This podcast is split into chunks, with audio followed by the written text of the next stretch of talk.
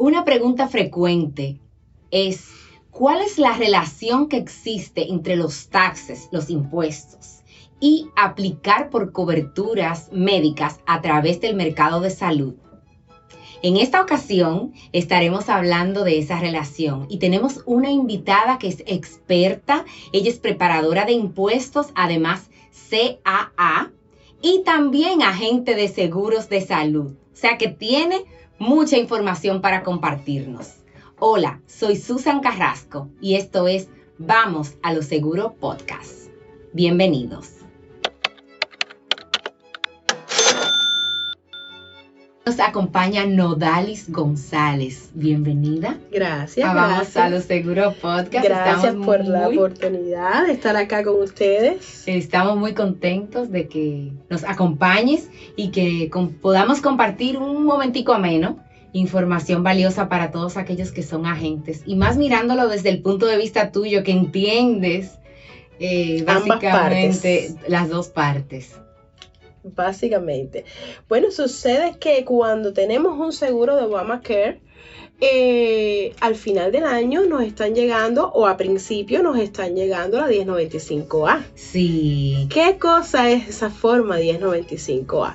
Bueno, ahí se reflejan los pagos y los subsidios y a lo que tú puedes calificar por lo que tú le hayas dicho cuando te enrolaste la primera vez. Una pregunta, una persona que se inscribe, vamos a suponer, en el mes de octubre, nueva, si va a recibir una 1095 en el mes de enero Sí, por los meses que tuvo cobertura. exacto, va a recibir por los meses que tuvo cobertura, incluso recibe cuando se suspende en algunos meses la cobertura.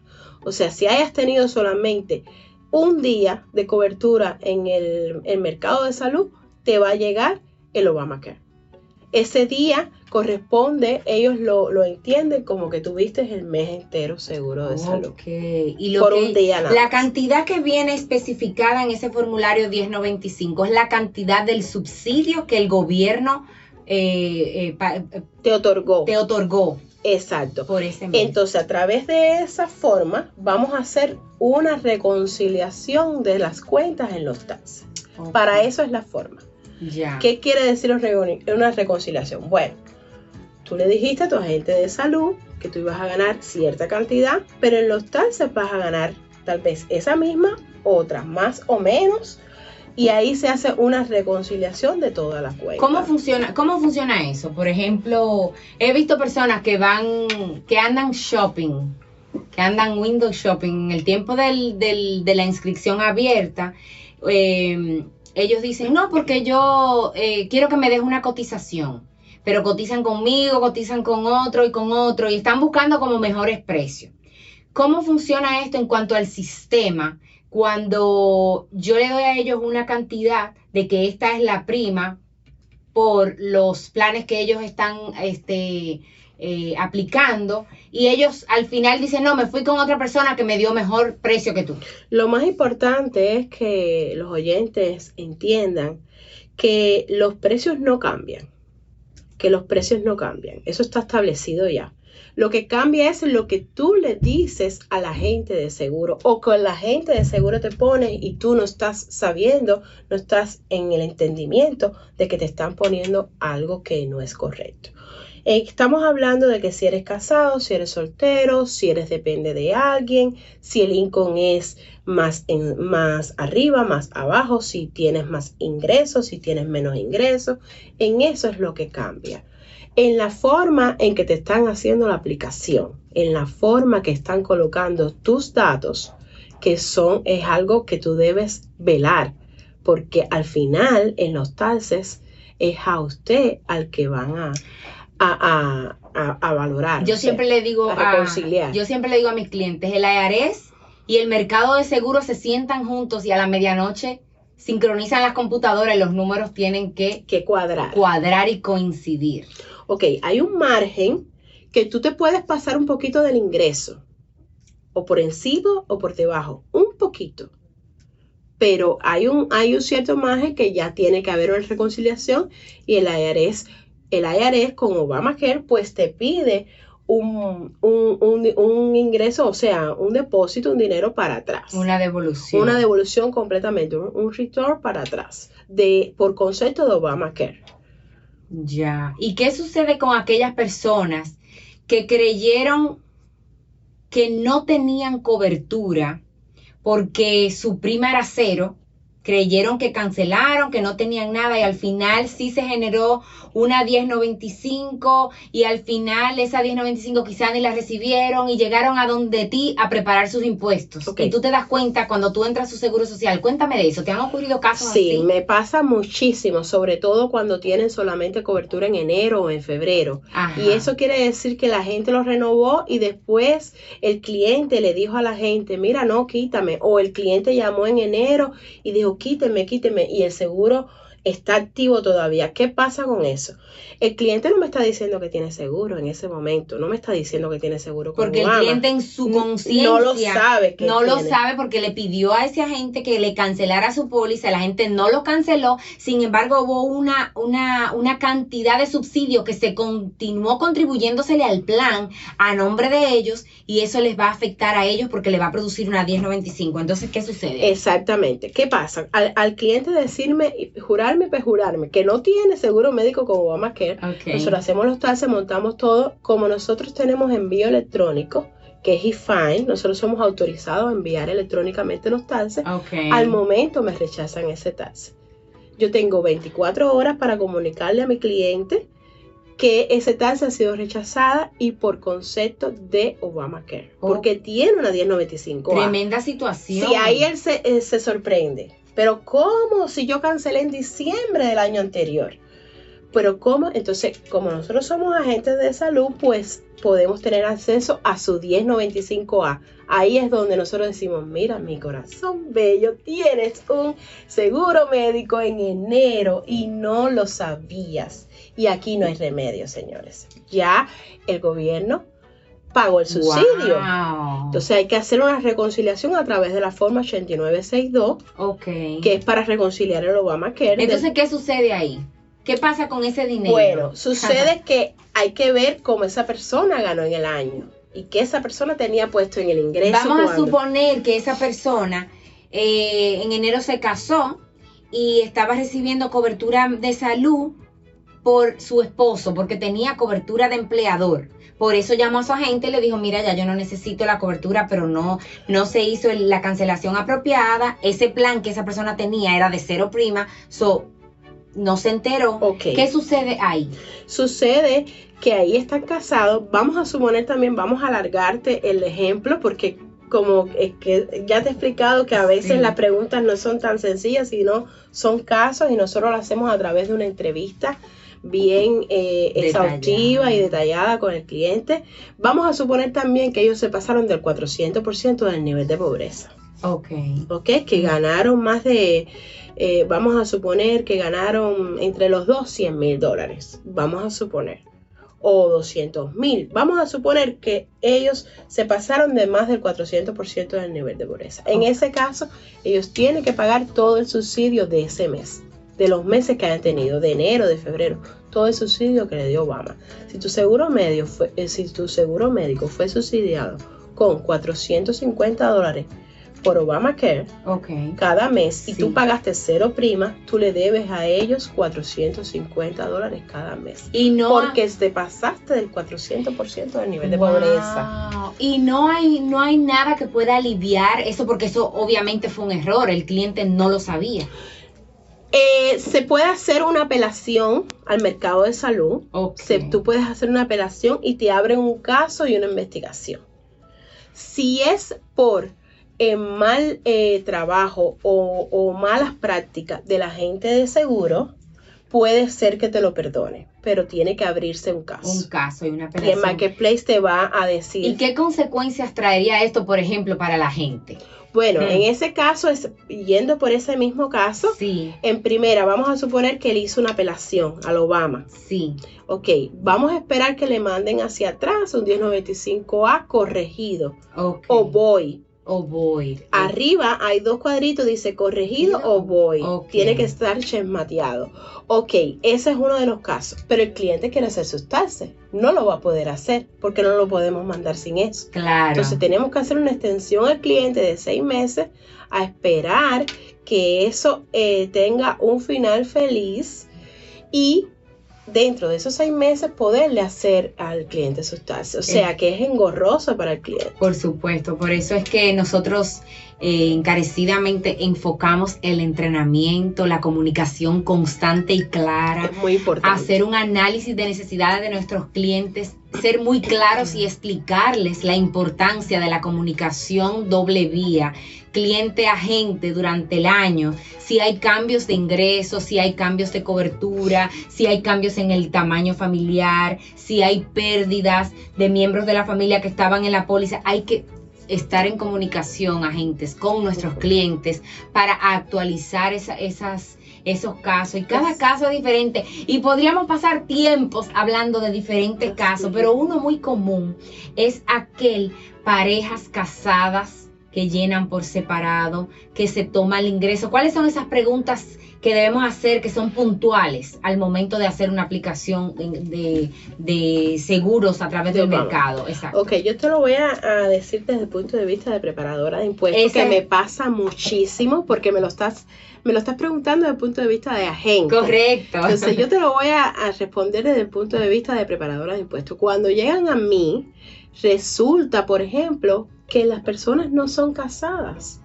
Las personas nunca se han casado, no tienen un papel legal que diga que son casadas. Y vienen a mí con un 1095A en conjunto de los dos. de los dos.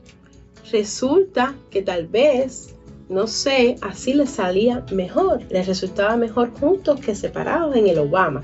Pero si ustedes no son casados, ¿cómo fue que lo lograron? Pues me, me se, se sinceran y dicen, le dijimos a la gente que éramos casados. Ajá. Entonces, a la hora de hacer los taxes, yo tengo que hacer un allocation, que es dividir ese Obamacare a la mitad y hacer los taxes independientemente cada uno. En ese caso, a veces uno de los dos no va a calificar por el ingreso. Puede ser que suceda. Pudiera ser que suceda, pero hay maneras de manejar eso y, todo queda bien. Lo más importante es que le des el por ciento a esos clientes correctamente. Si son una pareja, bueno, se supone que es 50%, 50%. Y hacer la calculación y lo que he hecho correctamente. Porque esto es una de las cosas más difíciles eh, en los taxes teniendo en cuenta que es que estamos haciendo desde un cierto año para acá. Obamacare es prácticamente nuevo para todos. Entonces, el, el allocation, el, el, dar los 50%, dar un 25% y un 75%, repartir esa póliza entre varias personas, es uno de los retos más, eh, uno de los retos que tienen los preparadores de impuestos. Y es muy común. Es normal, es común. Y el error es, es, es muy común, los errores en, en, en, ese, en esa forma 8962. Okay. Otra cosita que me pasa es que los clientes me dicen, pero ¿por qué yo tengo que pagar? ¿Por qué yo tengo que pagar Obamacare? Mm. Si yo me he pasado pagando mi premium todos los meses y además no lo he usado, el seguro. Sí. Bueno, ahí sucede algo. Sucede que cuando usted le comunica a la gente que usted va a ganar un ingreso determinado y usted después le suben el salario, usted tiene 10 días, es importante, te estoy hablando desde el punto de vista de los preparadores y cómo yo se lo comunico a mis, clientes. Usted tiene 10 días para comunicarle a su agente de salud que su ingreso cambió. Ahí se le hace una nueva eh, cotización y usted va a tener un nuevo plan según el ingreso. ¿Qué sucede? Cuando llegas a mí a hacer los taxes, ya ha pasado un año entero. ¿Qué dice Obamacare? El subsidio que te hubiese correspondido a ti no es el que yo te estoy dando. A lo mejor yo te di un subsidio de 450 dólares y tú tienes cero prima cada mes. Pero a ti no te correspondía 450 dólares mensual todos los meses, a ti te correspondían 250 dólares. O sea que esa diferencia. Por tanto, me debes 200 en cada mes. Ya.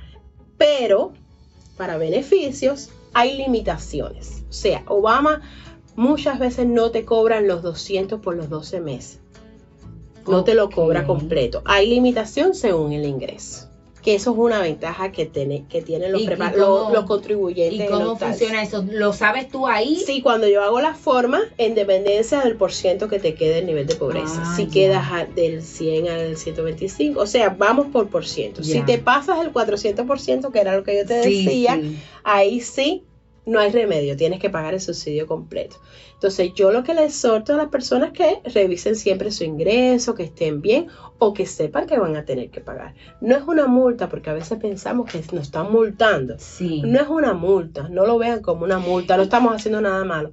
Es una reconciliación de las cuentas. Es por eso que nosotros como agentes debemos de comunicarle claramente a nuestros clientes si hay un cambio de ingresos, usted debe de comunicárnoslo, porque nosotros debemos hacer los ajustes pertinentes en la plataforma para que el subsidio sea recalculado, para que el momento de usted a final de año, al, princi- al principio del año que usted vaya a hacer sus impuestos, esté lo más cerca posible a la realidad. A la realidad. Eso es correcto. Eso es muy, muy, muy buen consejo.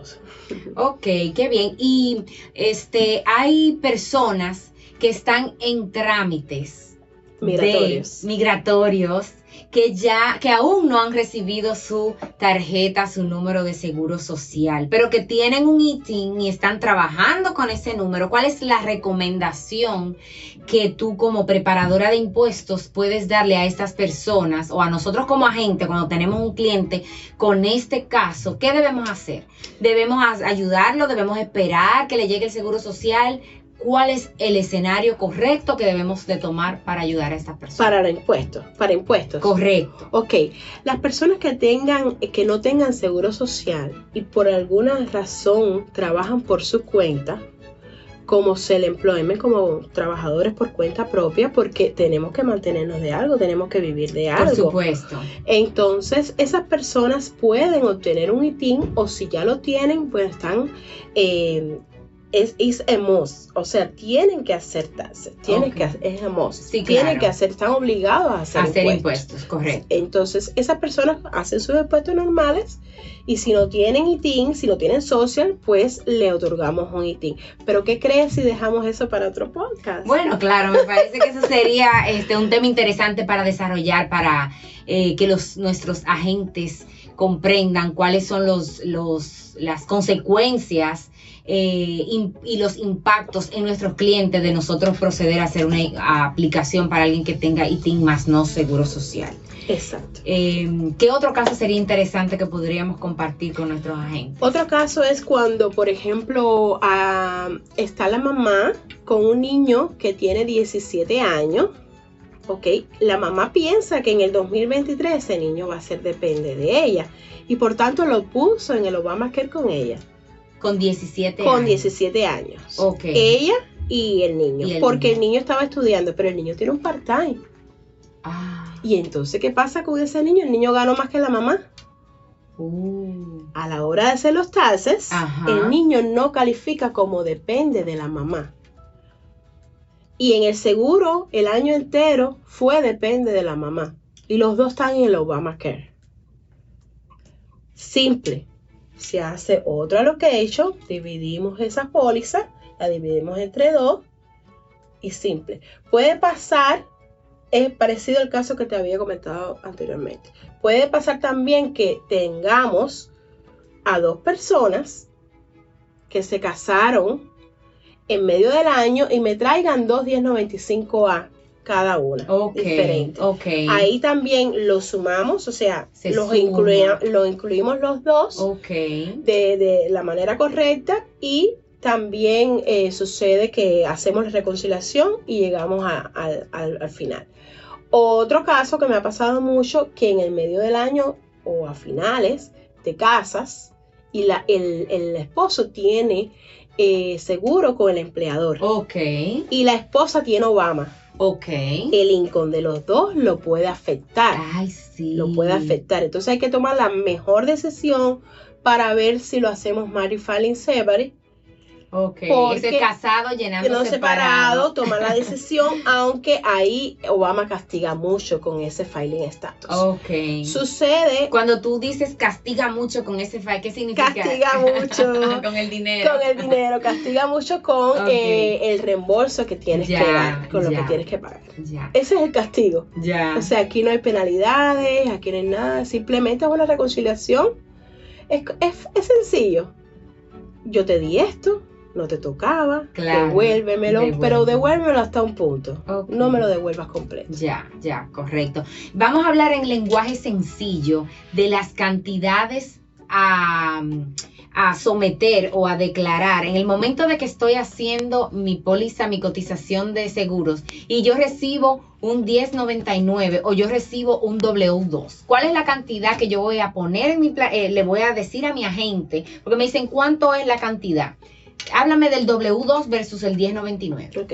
Cuando tenemos un W2, pues somos empleados de alguien Exacto. y ahí no vamos a tener ninguna deducción. Ok. O sea, van a ser esa casilla 1 del W2, el gross, lo que tú has ganado completamente. Eso es lo que vas a poner. Eso es lo que vas a poner. y le vas a El, dar a la gente. el agente le puedes dar por hora, se lo puedes dar semanal, se lo puedes dar quincenal, se lo puedes dar anual, que la gente lo va a saber calcular. Ok. Ahora, en el caso del 1099 tienes que tener eh, como base de los gastos que tú eh, haces mensuales. Como que le tienes que dar un profit and loss, o sea, ganancias y pérdidas Sí. al- a la gente para que vea más o menos cómo él va quedando mensual.